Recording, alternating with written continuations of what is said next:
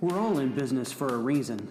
The problem that so many small business owners have is that they go in 10 million different directions, not really sure which way to go. Listen as your team of experts, Jennifer Glass, Daniel McCraine, and Patricia Reszetylo, go through what you need in your business to really make it stand out and benefit you. Because it's the bottom line that matters.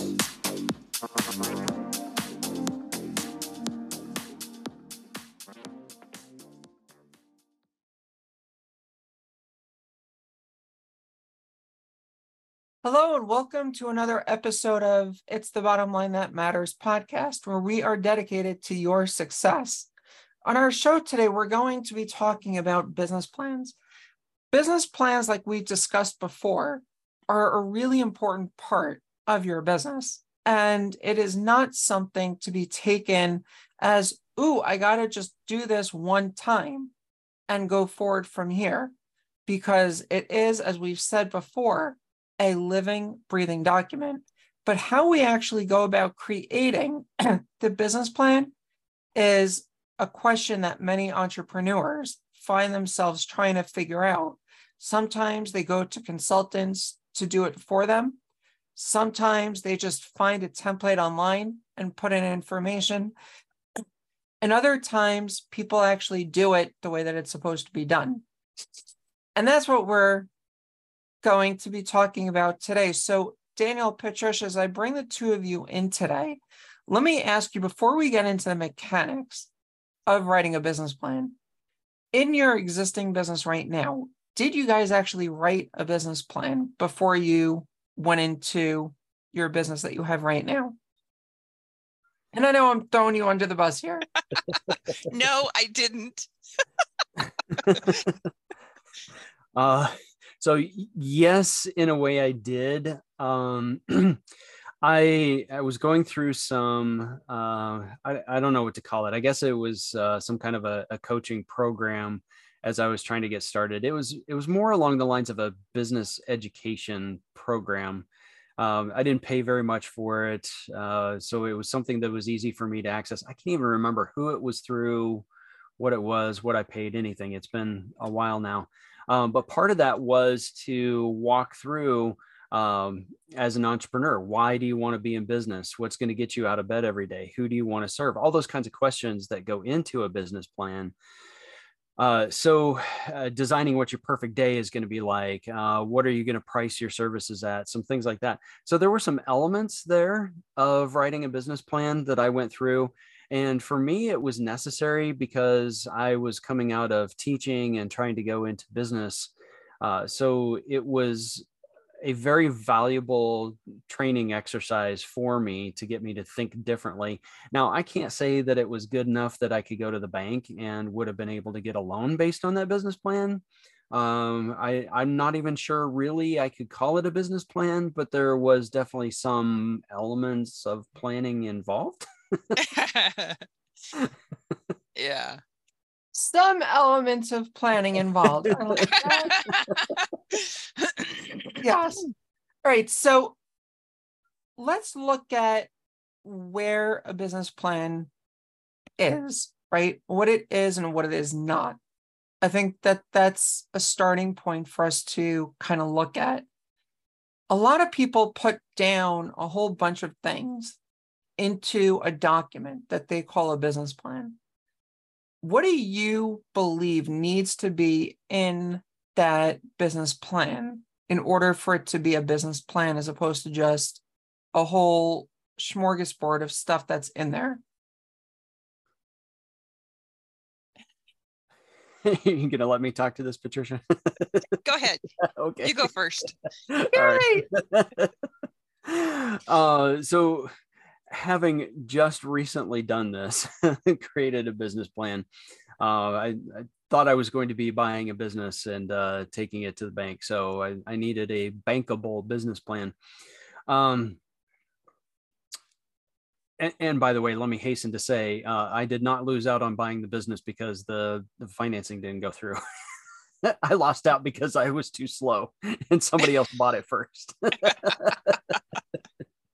um, so one of the things I think that uh, a lot of small business owners do uh, when they think they're going to start a business is they don't give a great amount of thought to how they are going to make business.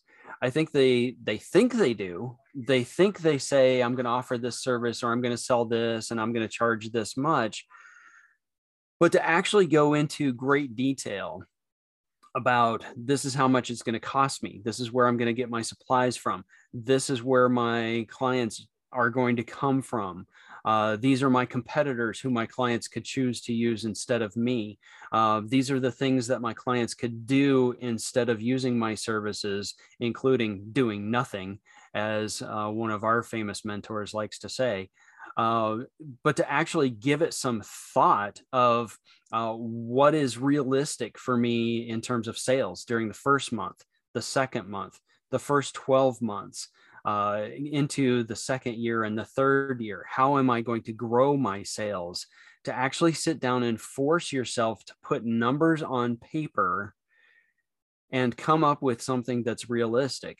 I think a lot of uh, potential small business owners um, want to be entrepreneurs who are starting out. Just think, oh, well, eh, like I did when I first got started. Okay. So I'm speaking from my experience. They just think, oh, I just need to tell everyone I'm in business. And suddenly I'll have hordes and tons of money flowing my direction. Dump trucks full of money will show up at my front door. Uh, and in, in, my case, uh, most people at least do better than I do. They at least tell people they're in business. I didn't tell people I was in business. I just thought I was in, I told myself I was in business and strangely I didn't get the money coming in. Uh, I've done plenty you of mean those. the dump trucks didn't come? no. Nor did I get a, an envelope in the mail every day with a dollar in it. and you didn't get the guy knocking on your door with the big check saying, Congratulations, no. you okay. So uh, to me, that's that's a very important thing. Um, with a, a lot of the things that I do when I work with uh, business clients, the business already needs to be in motion. So there really aren't things that I can work with a startup on, but I get startup entrepreneurs talking to me frequently saying, How do I build my business? And I tell them, Look, you got one job to start your business, and that is make sales as fast as possible. And if that means you have to go door to door to make it happen, you better put that in your business plan and you better commit to it. Yeah. So going back on the different pieces that you were talking about. So that's your SWOT analysis, your strength, weakness, opportunities, and threat, right? Uh, that's a part of it. well, when you were saying in terms of, well, what can my potential clients do, including nothing and, you know, mm-hmm. what's out there, things along those lines. So that's really, you know, that's a major component in the business plan. But finances need to be a major piece as well, right? When we're looking at a business plan, whether we're going to the bank or not, we need to have a forecast of what we're going to be getting because otherwise there's no way for us to really validate whether or not we're going in the right path. And the other thing, Patricia, and I'm just going to add this one and then I'll turn over to you, is we want to have what we do and what we don't do in the business plan as well.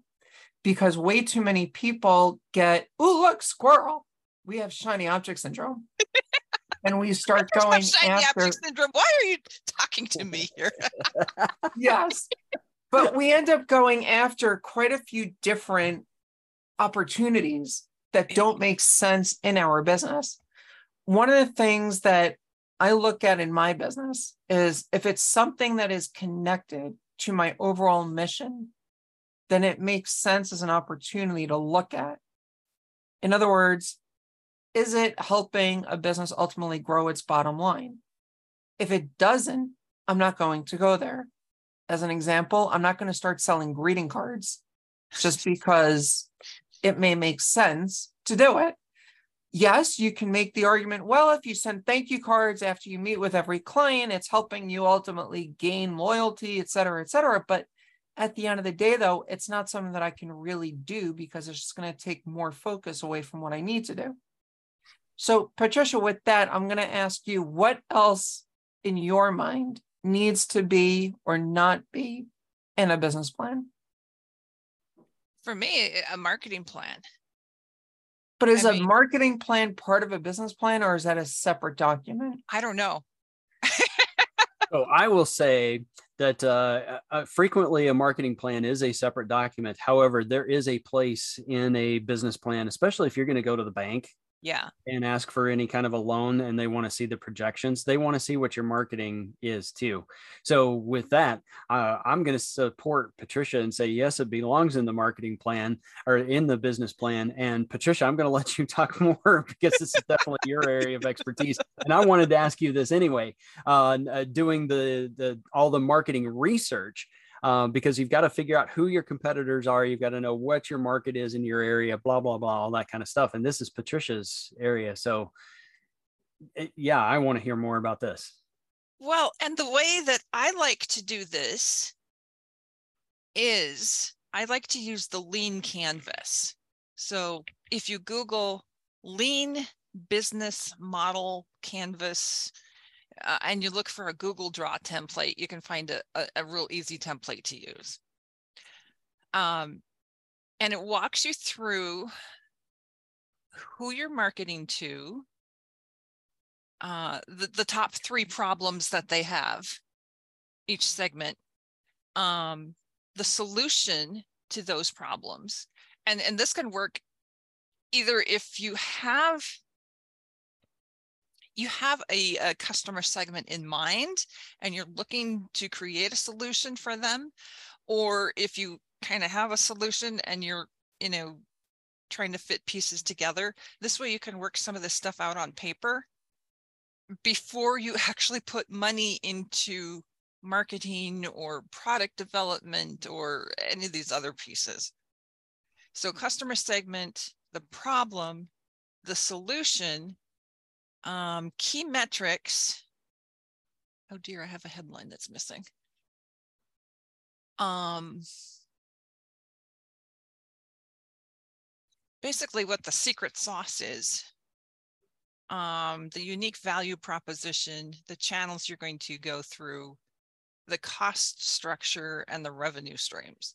So I discovered this when I got a copy of, what was it, Lean Startup.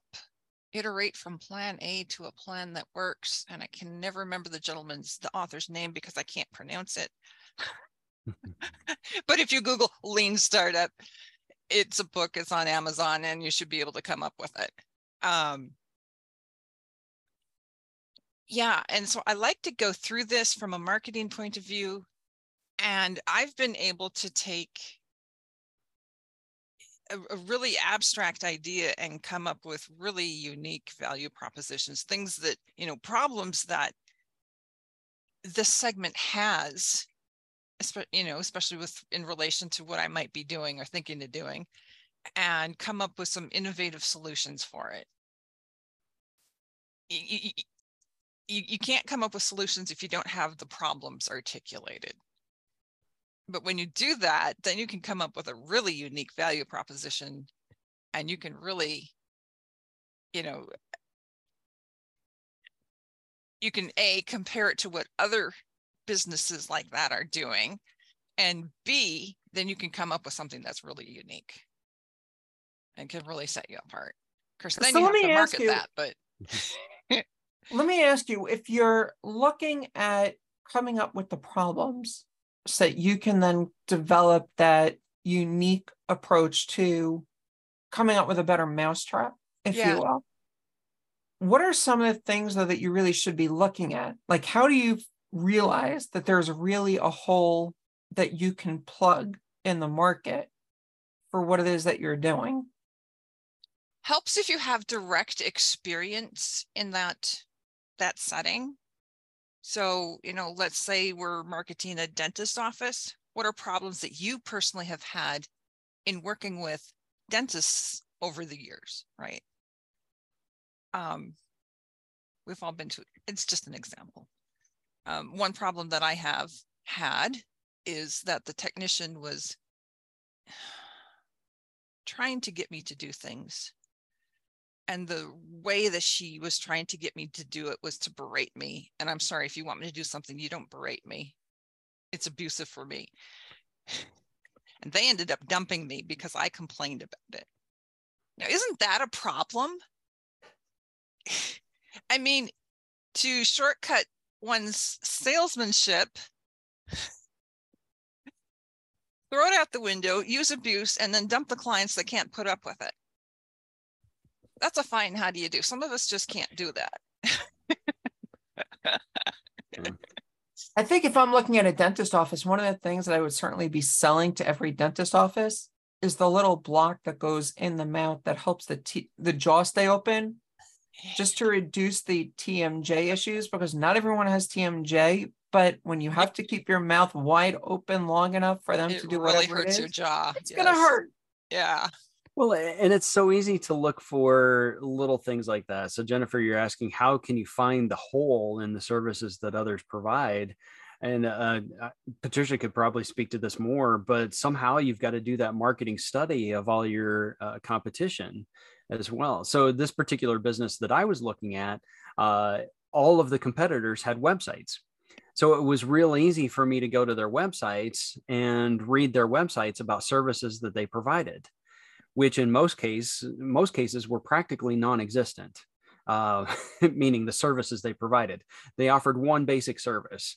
And so every single one of the comp- the competitors in this industry looked exactly the same. There was nothing to differentiate them one from another. So when i started to do that analysis and started to stack all these competitors side by side to see what services they offered and found there were next to none, it was real easy to say, oh, well, if we even just added one additional service, we would create a huge market uh, differentiator.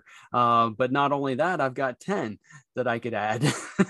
yeah yeah well and you know then you have people businesses who are actually offering services that could differentiate them but they don't talk about it it's like it's not on their website it's not in any of their materials you have to actually talk to these people and in that case, in the customer's mind, it doesn't exist. it doesn't exist it's an apple to apple kind of so jump on it. comparison. yeah if you're doing something even if you even if even if your competitors are doing it but they're not talking about it talk about it i mean this mm-hmm. goes back to the old oh which beer company was it example where the the, the famous consultant came in to a they were what number 10 or 12 in the in the listings in in, in market share. Um and they showed him the whole process and they said well everybody does this. How it's not you know specific to just us. Everybody does this purification process but nobody else was talking about it. So they talked about it and it differentiated them in such a way that they rose from wherever they were 10 or 12 to like one or two Mhm. There's another really famous story just like that of a car dealer who told all of his clients this car, if you hold down the cruise up button, will go up by five miles an hour without you having to go one by one up five miles if you wanted to increase the speed. And everyone thought, oh my God, this is the only car that can do that because no one else ever told me that that can't be done. right And Wait, wait, you can do that? Daniel, I know as soon as we're done, you're going to go in your car and you're going to go test it out. Does that work in Japanese cars too? But the idea, though, like you said, is what can you do different? What can you draw out that other people are not actually talking about that can really be making that difference, right? I mean, we're all looking for something that makes things easier for us, right? I mean, the first company that put cup holders in the back of the car was genius because before you had the kids fighting over everything, and now they even have their own cup holders. Until they start fighting over, he put stuff in my cup holder. That's a whole other story. Shut up, I'm going to turn around the car. Yeah, Thank you, Dad. Um, but as we look at where else we go, where do we start validating the information that is in the business plan to really say, well, this makes sense? Because very often the financials and other information that go into a plan are completely forecast anyway. I mean, it's literally pulled out of thin air. So, how do we start validating that information before the bank comes back and says, well, Daniel, and I don't mean to pick on you, but Daniel, you're saying you're going to be doing a million and a half dollars inside of six months, but you're selling a $5 item. How the heck are you going to get that much money? Right. You'd have to validate that against your market. You know, if you were wholesaling something at $5 and it was a high demand item that clients bought over and over and over, yeah, I can see that happening, you know. But if Mhm. it's you're selling to consumers and you don't have a real good channel set up as it is, I might want to adjust that number. Yeah. Well, uh, so yeah, to to Patricia's point, uh, this is it kind of goes with something I was thinking of a moment ago. It's the whole it's the whole effort of committing something to paper to actually articulate the the thought and be able to expand on it. So, like I was mentioning, it, it was one thing for me to think that I was in business, but it's another to actually talk about it and commit it to paper and come up with the whole plan for it that forces you to think about things much more realistically. And as you're trying to write this out, type it out, or whatever you're doing, uh, it forces you to think through things further and, and to think th- about things more critically. And you come to some of those realizations on your own of, oh my goodness. Uh, so I not only do I say I'm going to make a million and a half in six months selling a $5 widget, um, but I also have to fill out this blank where it says I'll be making so many sales per month. So when I do that math, oh wow, yeah, where in the world am I going to find that many customers that fast? Uh, unless there legitimately is some kind of built-in pipeline already. Uh, so that forces you to start to legitimize some of the, or to validate some of that information already as you're talking. Uh, other sources, hopefully, you've got some kind of an advisor or a mentor that you're working with uh, who can help you sort through some of those things already. And uh, Jennifer, I know you've got an affiliation with the SBDC, and that's a great place to reach out to somebody to do a once over of your business plan before you go to the bank or before you uh, file your your business with the state or anything. Uh, do you want to speak to that? Because that is a great resource.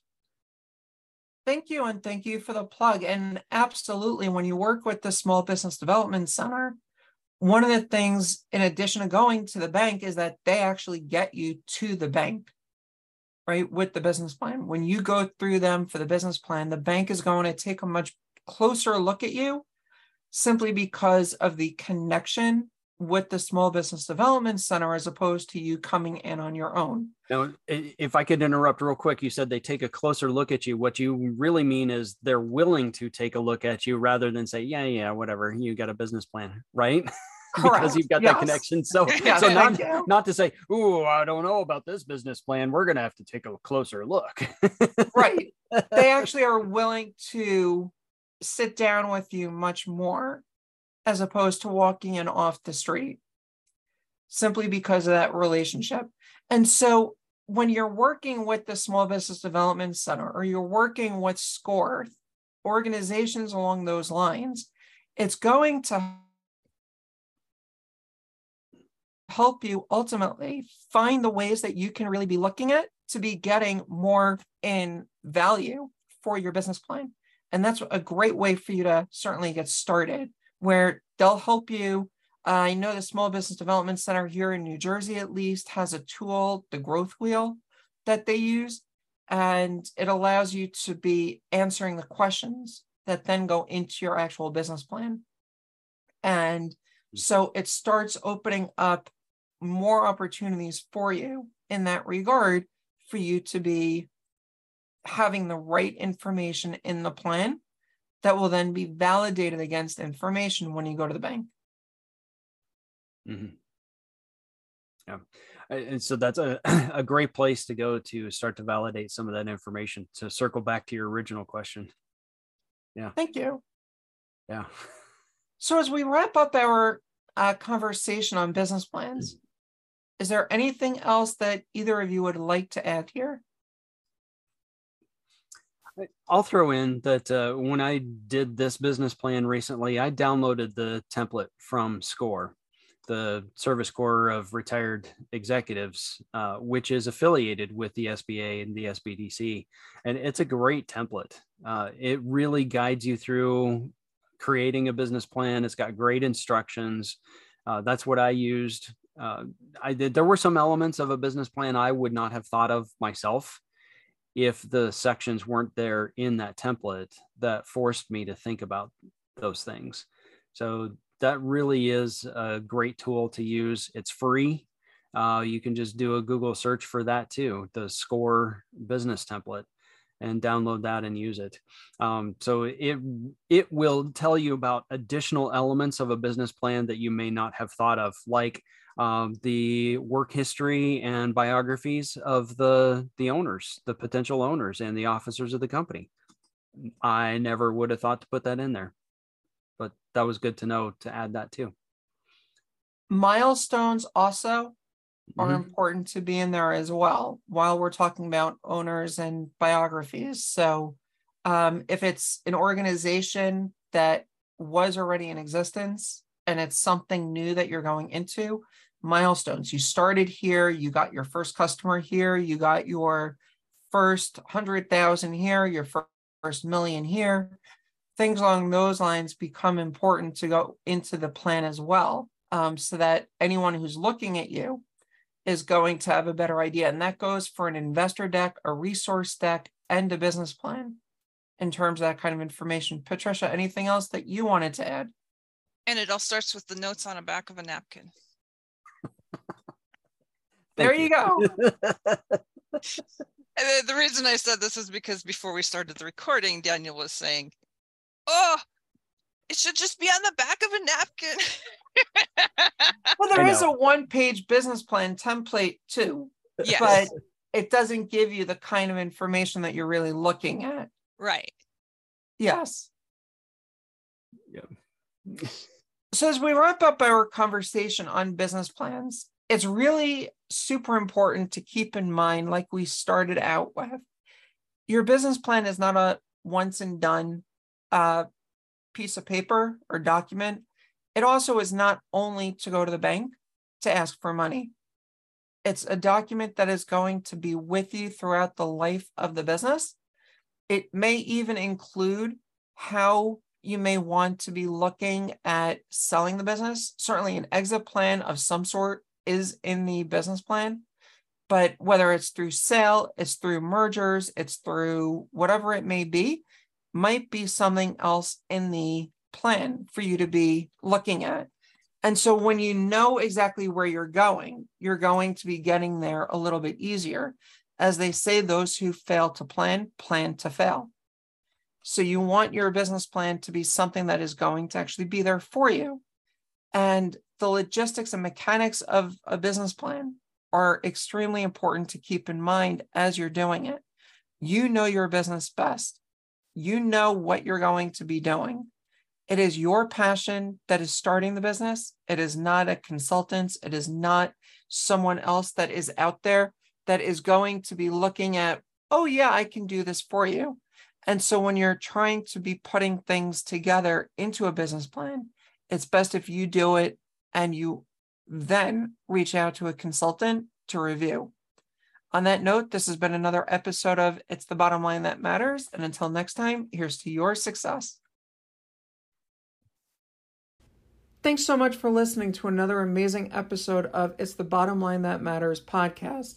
We're all about helping the small business community grow and reaching as many people as we can. And the algorithms on the podcast programs love reviews. So if you loved what you just heard, consider leaving us a review.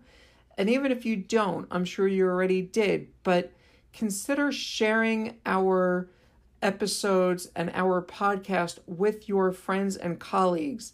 Sharing is caring, and here's to your success. Thanks so much, and have a wonderful day. It's the bottom line that matters.